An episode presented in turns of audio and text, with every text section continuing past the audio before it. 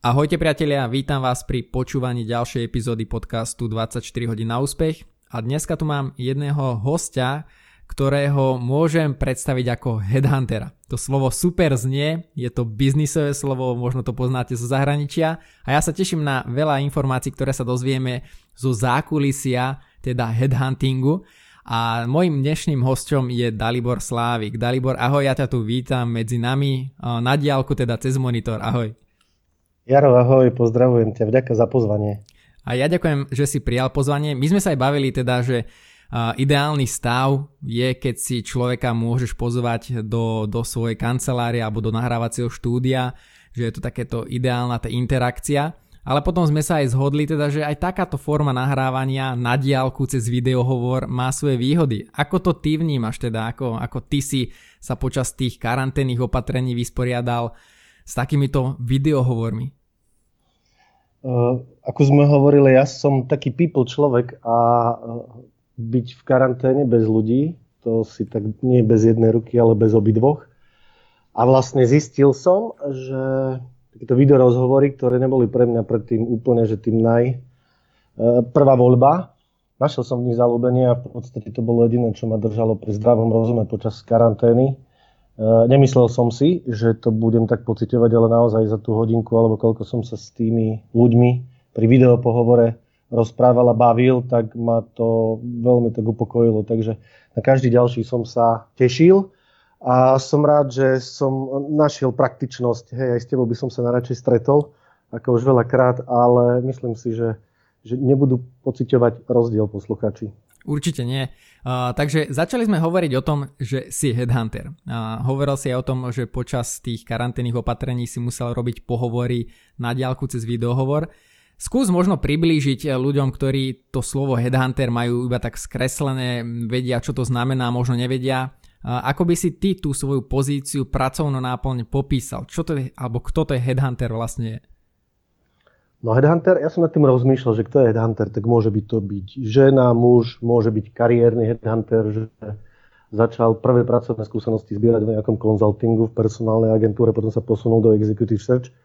Ale môže to byť človek, ktorý si v 45-ke povedal, že už ho nebavia financie, nebaví marketing alebo čokoľvek robil dovtedy a bude konzultant, pretože pozná veľa ľudí. Takže headhunter je taký človek, ktorý má rád ľudí, má rád informácie, rozumie biznisu, z takého toho helicopter view rozumie naozaj takmer všetkému do, isto, do istej hĺbky a obchoduje s informáciami, má informácie a je to vítaný človek. Keď sa uh, spájame s ľuďmi, tak uh, tá zvedavosť hrá veľkú úlohu a tak trochu každý dúfa, že prinášame dobré správy, prinášame zaujímavý job za zaujímavé peniaze, takže nás nechajú hovoriť a takýmto spôsobom pod rúškou toho tajomstva Headhunter zbiera, neustále kultivuje tú svoju bázu ľudí, profesionálnych kontaktov. Čiže vlastne si buduješ databázu kontaktov, aby si vedel potom svojim e, zákazníkom a svojim teda potenciálnym uchádzačom e, pripraviť tú pracovnú pozíciu na mieru. V podstate áno, charakter práce ma nutí k tomu, aby som tie kontakty budoval a e, ja ich budujem, alebo každý ich budujeme v bežnom živote. Ideš po deti do škôlky, ideš na fotbal, ideš na hory takže všade sa stretávať s ľuďmi. A tak trošku mám pocit, že ľudia e, vyhodnocujú, že s kým sa bavia na tých lyžiach. A vieš, aj v súkromnom živote veľa ľudí pracuje, lebo tá hlava baví ich pracovať hlavou. Takže takýmto spôsobom e, buduje ktokoľvek asi kontakty a myslím, že aj ty.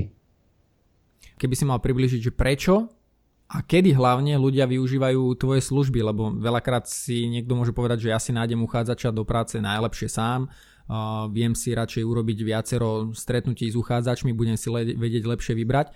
Že, že kto je tvoja cieľová skupina, že kto využíva tvoje služby hlavne? Pre koho si taký najvia, najväčšou pridanou hodnotou? Tá pridaná hodnota Headhuntera Executive Search spoločnosti je v tom, že v relatívne krátkom čase dokážeš pre klienta nájsť na trhu ľudí, ktorých on nejakým spôsobom zadefinoval, pretože má e, voľnú pracovnú pozíciu z nejakých dôvodov a vyskladal si kompetencie e, ľudí, alebo teda kompetencie, ktoré by mali ovládať alebo ich naplňať ľudia, ktorých ty pre klienta hľadáš. Je to veľakrát vtedy, keď nemajú v nejaký talent management v rámci firmy, že nemajú nejakého nástupníka. Keď e, z nenazdania niekto akceptuje inú ponuku v inej firme a odchádza z firmy, alebo niekto už nejaký čas neplní tie dohodnuté výsledky a firma sa s ním rozhodne rozlúčiť, alebo úplne, čo prináša život, že dámy odídu na materskú a rodičovskú dovolenku, alebo je to nová pozícia úplne v štruktúre a firma nemá na to ľudí ani prostriedky alebo nejaké know-how, aby dokázala senior, seniorného človeka na tom trhu nejakým spôsobom nájsť. No aj firmy sa venuje tomu core biznisu a tú personalistiku vnímajú ako, chcem to nazvať väčšie, menšie zlo, ale niečo, čo k tomu podnikaniu patrí. Majú nejaký výber, nejaké inzercie, častokrát to robí office manažérka alebo finančná manažérka a v istom momente potrebujú siahnuť po niečom, čo, čo v relatívne krátkom čase prináša tie výsledky. Ja by som to možno prirovnal k nejakej marketingovej kampani. Takisto v tých firmách môže byť office manažérka, ktorá komunikuje s reklamnými agentúrami, ale keď potrebujú niečo veľké, tak oslovia externého dodávateľa. My sme taká predlžená ruka tej firmy a tú správu od tej voľnej pracovnej pozícii odkomunikuje tým ľuďom, ku ktorým by sa podľa nášho vedomia a svedomia know-how mala dostať. Takže e, neinzerujeme, ale e, tú správu vysielame konkrétnym ľuďom a je dôležité povedať, že oni sedia na tých stoličkách v okolitých firmách alebo po celom Slovensku. Možno neuvažujú nad zmenou, ale tá zvedavosť a tá, my to voláme, že pasívny kandidát je niekto, kto je spokojný, ale pokiaľ by prišla zaujímavá pracovná ponuka, tak sa nad ňou začne vážnejšie zaujímať a začne sa ňou zaoberať, rozoberať a zistuje, že či či naozaj chce ostať vo firme, kde je teraz, alebo sa chce posunúť ďalej. Čiže ty si vlastne ako nejaký taký futbalový agent, povedzme, ktorý uh, komunikuje s klubmi, komunikuje s hráčmi, ktorých zastupuje uh-huh. a v podstate aj keď ten hráč možno aktuálne nepotrebuje nejakú zmenu alebo necíti, tak uh, môžeš jednoducho urobiť to, že urobíš ponuku a nakontaktuješ ich a dávaš nejaké podmienky. Áno, v skratke nejak takto my rozumieme tomu, že rozvoj biznisu je od tých skúsenostiach a znalostiach ľudí, ktorí ho riadia. A našou úlohou je, pokiaľ firma potrebuje ten tým posilniť z akýchkoľvek dôvodov, doplniť, tak vieme ich prepojiť s tými, o ktorých si myslíme, že sú tí správni. Takže hej, skladáme také fotbalové družstvo, keď si to povedal, a na to, aby to boli futbalisti, fotbalisti, čo je správne? Ako ti je pohodlnejšie? Ty, čo kopu do lopty, tak, e, tak vyberáš tých, ktorí tomu rozumejú. Nemôžeš tam mať len športovcov vo všeobecnosti, pretože aj hokejová peťka naháňa niečo po ľade, aj, aj tenista má nejakú loptičku, ale na to, aby si ten klient mohol vybrať, pretože momentálne má vo futbalovom družstve ako keby voľné miesto a na to potrebuješ toho fotbalistu. A klient si povie, že či má hrať v útoku, alebo má hrať v obrane, alebo čo má robiť. A podľa toho ty ako konzultant, ktorý už nejaký ten rok je na tom trhu a pozná tisícky ľudí a vie, ktoré družstva ako kope a ktoré sú tie správne družstva a ktoré nie, tak, tak sa snažíš dostať do týmu toho najlepšieho. Nemusí byť najväčšia hviezda, lebo to nie vždy e, funguje, ale má byť ako keby ten správny chýbajúci kúsok. No, tak sme si takú paralelou pomohli, ale myslím, že je to také jednoduché, aby si to ľudia vedeli predstaviť, že čo hľadá headhunter, alebo že aká je práca headhuntera.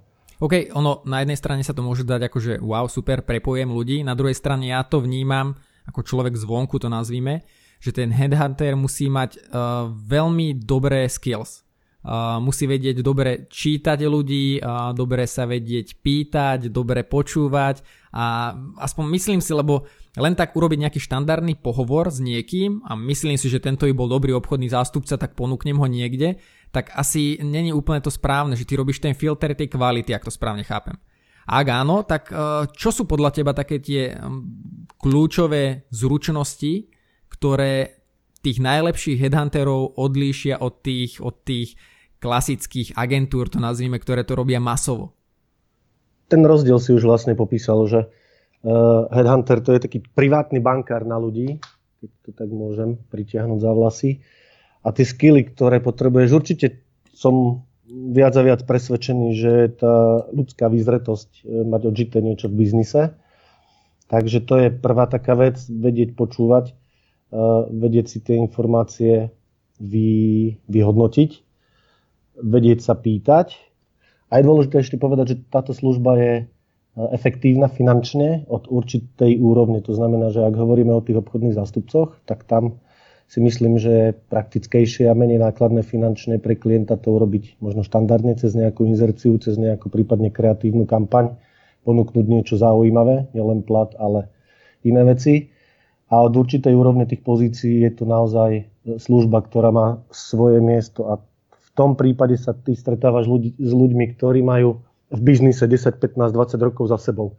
Takže je to iná forma pohovoru, je to viac dialog, je to viac rozhovor a bavíš sa o koníčkoch, bavíš sa o deťoch, bavíš sa o dovolenkách a bavíš sa aj o tom, čo je dôležité pre tú pozíciu, ale nemôže zavolať 45-ročného finančného riaditeľa. Dobrý deň, tu si sadnite pohár vody. No, takže viete robiť cash flow? Áno, dobre. Viete uh, obchodovať s bankami? Áno. Viete, toto, myslím si, že tam uh, je stretnutie s takýmto človekom zaujímavé pre obidve strany. Čiže užiť si tú hodinku alebo koľko a povedať si naozaj, že, že čo je pre neho dôležité pretože zmena práce je zásah do súkromného života. To znamená, že na nejaký čas ten človek to zabehané, to komfortné, čo pozná a bol tam 50 rokov, opustí a ide do nového prostredia, spoznávať nových ľudí, možno ide budovať nový segment, možno ide budovať oddelenie. To znamená, že nejaký čas sa tak zahryzne do tej, do tej práce, že sa to vôbec nebude dať porovnávať s tým pohodovým tempom, ktoré mal vo firme, kde, kde mu to fungovalo, kde si to nastavilo. Mm-hmm. No mne sa páči, ako si to popísal. Uh, v podstate mne z toho vychádza, že to je také jednanie alebo taký rozhovor na vyššej úrovni. Taký, taký s hĺbším zmyslom, že to nie je len taký ten klasický pohovor. A ja by som to prepojil s prácou, ktorú robí drvivá väčšina našich poslucháčov, lebo sú hlavne obchodníci, ľudia, ktorí sa živia obchodom.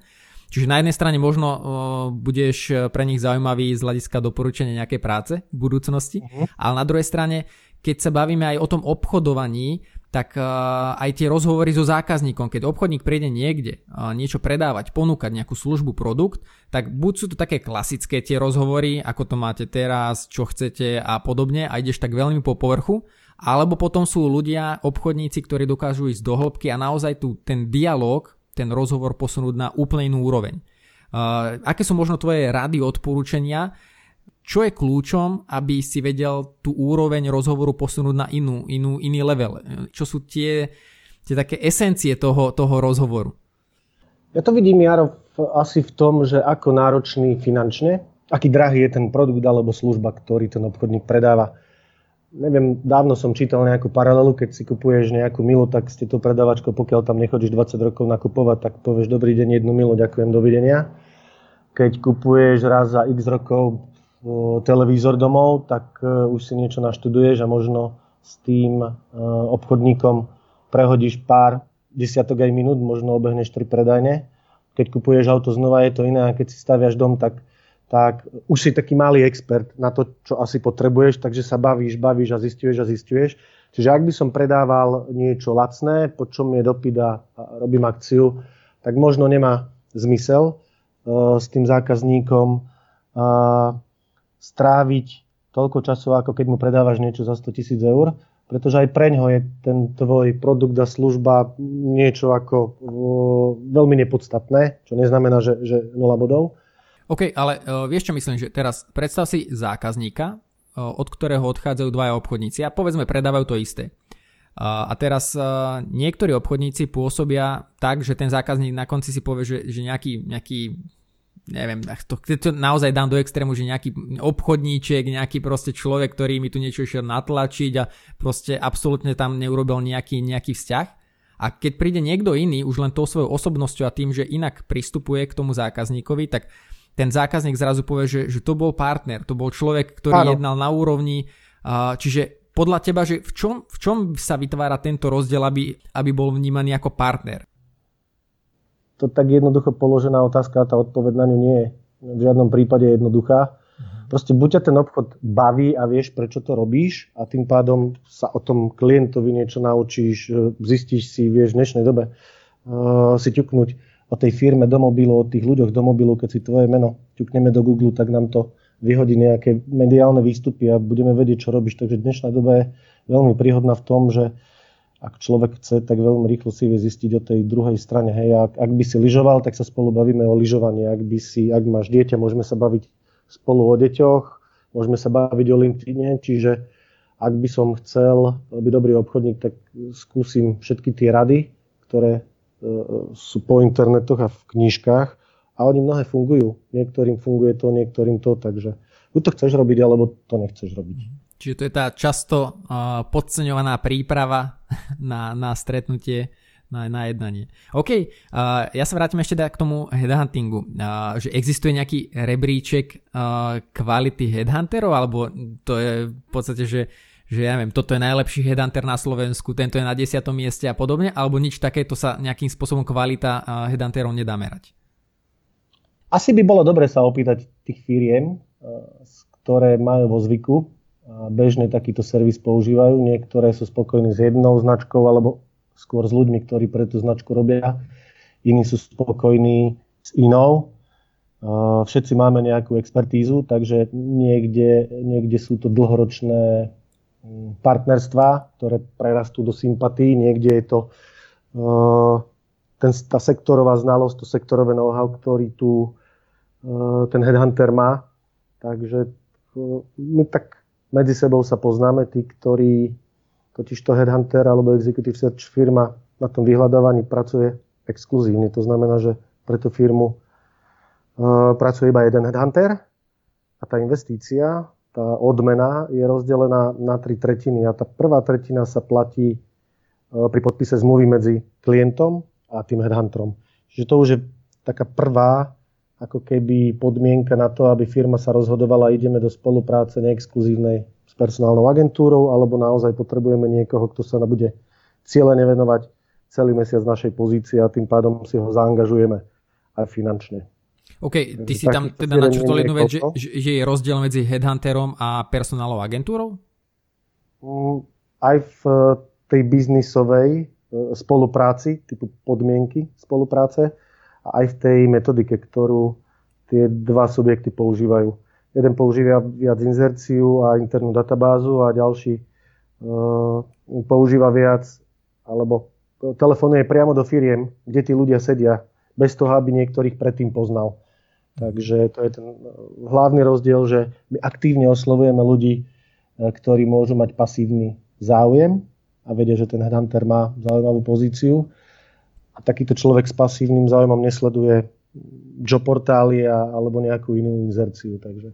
Inou cestou hľadáš svojich zákazníkov, to znamená, že ty si tiež viac menej robíš obchodníckú prácu, dá sa povedať. Tak ja hovorím, že Executive Search nie je HR, je to viac sales a marketing, pretože z toho HR je to iba jedna časť.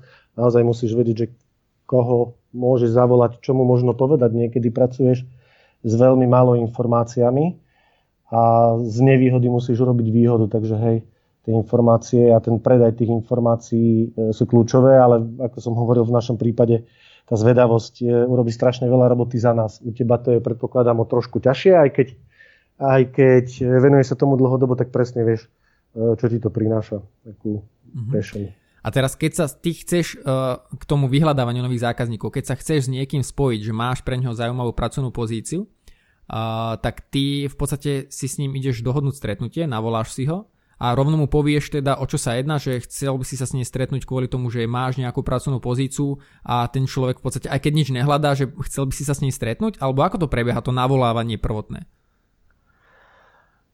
No, presne vieme, kde tí futbalisti sú, v ktorých mestách e, na Slovensku a v ktorých firmách. Čiže zavoláš ich a tento servis na Slovensku funguje už 30 rokov, čiže už takmer všetci vedia, aká je práca headhuntera.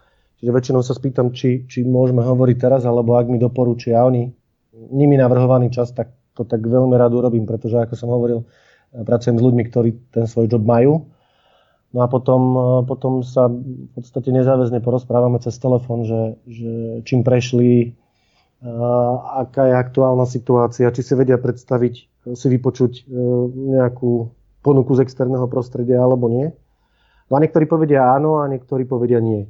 A tí, čo povedia áno, tak sa s ním dohodneme, tak sa s ním teda dohodneš na osobnom stretnutí a na tom stretnutí už presne vedia, alebo vieme, že sa budeme baviť o pozícii poviem, obchodného riaditeľa, Uh, oni preto na tom stretnutí sú, pretože už v tej minulosti alebo v tej aktuálnej firme preukázali tú znalosť toho, čo ten klient potrebuje. Takže sa stretneš s oveľa menšou skupinou ľudí, ako si si zavolal a niekedy na tom osobnom stretnutí sa zhodneme, že povieš, o koho sa jedná, o akého klienta, alebo naopak nie. Totiž to niektoré hľadania sú diskrétne do tej miery, že niekto na tej stoličke u klienta ešte stále sedí ale aby firma vedela, aké má možnosti, keď toho človeka nahradí, tak to potrebuje na tom externom trhu pohľadať a vyhodnotiť a porovnať.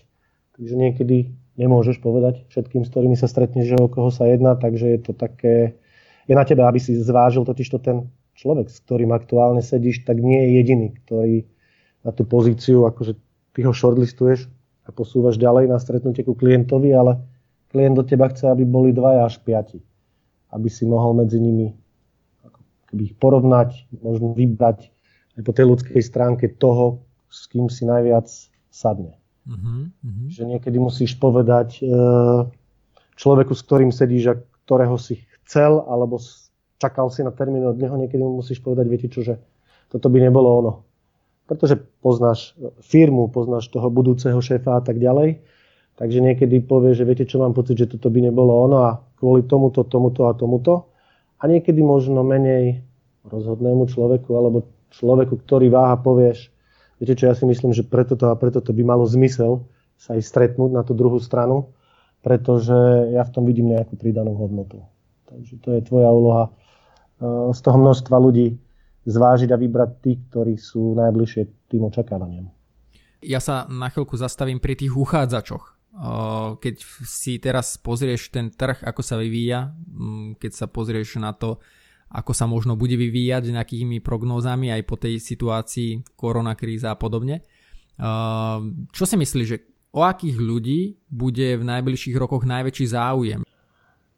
Mm, asi by som to rozdelil na dve roviny. Jedna je tá hard skillová, že či vieš SAP, alebo vieš, ja neviem, RPA, alebo ovládaš nejakú technológiu. A druhá je asi tá ľudská, tie črty, ktoré máš. Otázka je, že či sa bavíme o pozícii nejakého experta alebo člena týmu, alebo sa bavíme o tým lídrovi, manažérovi a až tak v tom vertikálnom stúpaní po nejakého CEO, po nejakého lídra. Venujem sa 15 rokov tejto branži a vždy mali firmy záujem a ja si myslím, že to tak bude o šikovných ľudí, ktorí rozmýšľajú, ktorí urobia niečo extra navyše, uchodia tú extra mílu. To sa myslím nezmenilo za tých 15 rokov, čo, čo plávam vo vodách headhuntingu. A myslím, že to bude aj naďalej e, dôležité. Korona nám ukázala, že kto vie s dôverou alebo versus nejakou kontrolou pracovať. Je iné riadiť ľudí, ktorí sú vo firme v kancelárii, vy obchodníci, alebo teda šéf, ktorý má obchodníkov po celom Slovensku, tú koronu istým spôsobom pozná. Nemôžeš každý deň sedieť so všetkými a stiahovať všetkých do Bystrice, lebo je to v strede. Mm-hmm. Čiže takí, ktorí dokážu komunikovať, možno sa vedia aj rozhodnúť, aj keď to rozhodnutie nie vždy bude to najlepšie, ale ten biznis jednoducho ide ďalej, takže ten komunikatívny, schopný sa rozhodnúť, taký, čo bude... Minule som čítal, že to môže byť pokojne istým spôsobom influencer, človek, ktorý dokáže dobrom ovplyvniť. Náladu vo firme, prácu ako takú, nie každý deň to sype samo, hej, takže zvlášť v tých ťažkých časoch by to chcelo niekoho v tej šatni, nejakého trénera, ktorý presne vie, že čo sa bude diať, aj keď aktuálny stav zápasu nie je lichotivý. No a keď to nepôjde, tak e, sa bude musieť zrealizovať výmena. Tá seba reflexia má tiež podľa mňa veľké miesto, či ľudí v týme alebo toho šéfa. Takže takto by som to videl. To sú dobré správy, aby poslucháči vedeli, na čo sa zamerať, na aké skills. a uvidíme teda, uh, ako sa ten trh bude vyvíjať. Každopádne, uh, posledná téma, téma, ktorú som s tebou chcel prebrať je, uh, že ty si spoluautor formátu Forbes Espresso HR. Keby si mal priblížiť poslucháčom, že čo to je, že čo by si mohli v rámci tohto formátu nájsť, aký obsah a prečo si sa vlastne do takéhoto projektu pustil? Prečo som sa pustil, lebo som mal pokojný, kľudný život, ale mal som pocit, e, keď ma Forbes e, s týmto formátom oslovil, že je tam nejaký potenciál a povedal som si, že e, by som rád rozhovory s ľuďmi, z ktorých poznám, alebo by som rád spoznal aj prostredníctvom tejto značky posunul širšiemu publiku, že by som si ich nenechal len pre seba. Totiž to headhunter je človek, ktorý pracuje s diskrétnosťou a všetky informácie, ktoré počul, tak s nimi vie, ako má pracovať. Takže Forbes Espresso HR je nový formát, ktorý raz mesačne bude mm, odoberateľom newslettera e, sprostredkovávať témy, ktoré sa týkajú ľudských zdrojov, top managementu, alebo by som chcel sprostredkovať rozhovor s inak inšpiratívnymi ľuďmi. Tento štvrtok odchádzame točiť rozhovor so Zoltánom Demianom, človekom, ktorý, ktorého som poznal ešte skôr, ako som bol headhunter, lebo v nejakom 85 stál na Evereste a už keď som bol headhunter, tak stál na čele firmy a príde mi to veľmi zaujímavý človek. Takže verím, že ďalších 8 uh, eh, rozhovorov a relácií bude rovnako zaujímavých. Takže... No, ja som uh, dva diely už videl s tým, že ja musím povedať, že mne sa páči, že sú to všetko praktické informácie. Že nie je to nejaká teória, lebo ty tie rozhovory, ktoré máš, tak si vyhľadávaš ľudí, ktorí sú priamo ľudia, ktorí tu prácu, ktorú tam popisujú, alebo tie témy, ktoré tam rozoberáte, riešia dennodenne vo svojej práci. Čiže podľa mňa je tam veľa inšpirácie z hľadiska, z hľadiska toho zobrať a hneď po obede použiť vo svojej práci. Úplne, je to taká kuchárska kniha, vieš, keď máš na starosti 25 krajín posledných 5 rokov v Európe, niektoré majú obchodné zložky, niektoré majú aj výrobné, tak e, tomu rozumieš. Takže preto chcem, aby a širšie publikum počulo to, ako sa robí práca, ja neviem, či je to CEO, alebo je to, alebo je to finančný riaditeľ, alebo ktokoľvek zaujímavý, tak presne ako hovoríš, dnes si to vypočujeme, zajtra niečo z toho sa dá úplne v pohode aplikovať. Tie témy sú zaujímavé pre mnohých a nebudú zaujímavé pre všetkých, s tým počítam, ale tak je to pilot, verím, že všetci hostia budú, budú zaujímaví. No, Dalibor, ja by som ti veľmi pekne poďakoval, tak ako ty si voláš e, do svojej relácie zaujímavých ľudí z praxe, tak ja som veľmi rád, že si nám, ostatným, ktorí headhunting zatiaľ vnímali možno naozaj veľmi skreslene, priblížil ten tvoj život, ten tvoj svet a že si sa podelil o zaujímavé inšpiratívne informácie. V prípade, že by ľudia chceli teba nakontaktovať, chceli by možno sa rozprávať o nejakej pracovnej pozícii alebo čokoľvek, čo by ste potrebovali rozoberať napríklad v rámci networkingu, kde sa na teba môžu obrátiť, kde ťa nájdu? Úplne jednoduchá e-mailová adresa na zapamätanie je mozgy.mozgy.sk LinkedIn je miesto, ktoré je pre mňa taký relax a zároveň práca, takže na LinkedIne. YouTube kanál Twitter a myslím, že keď ťuknú moje meno do Google, tak im to vyhodí rovno telefónne číslo, takže... Takže PR to, je dobré. Eh, kto sa nebojí, totiž to, uh, tá odvaha, si myslím, to je to, čo obchodníkovi asi by nemala chýbať. Hej. Lebo keď sa neopýtaš, tak nevieš a kto sa hambí, tak uh, ostáva hladný. Takže akokoľvek uh, ľudia ma vedia nájsť a vedia nás kontaktovať. Ďakujem veľmi pekne, Jaro, za e, pozvanie. Verím, že ten rozhovor bol zaujímavý a ak budeš e, čokoľvek e, potrebovať k svojej práci, aby som to mohol vedieť, daj mi vedieť. Ja sa rád niečo opäť naučím. Super, ja ďakujem veľmi pekne a verím, že ešte si v budúcnosti nejaký ten rozhovor zopakujeme a už aj formou osobného stretnutia. Teším sa a Dalibor, pekný deň a všetkým poslucháčom prajem príjemné počúvanie a vidíme, teda skôr počujeme sa na budúce. Ahojte. Ahojte.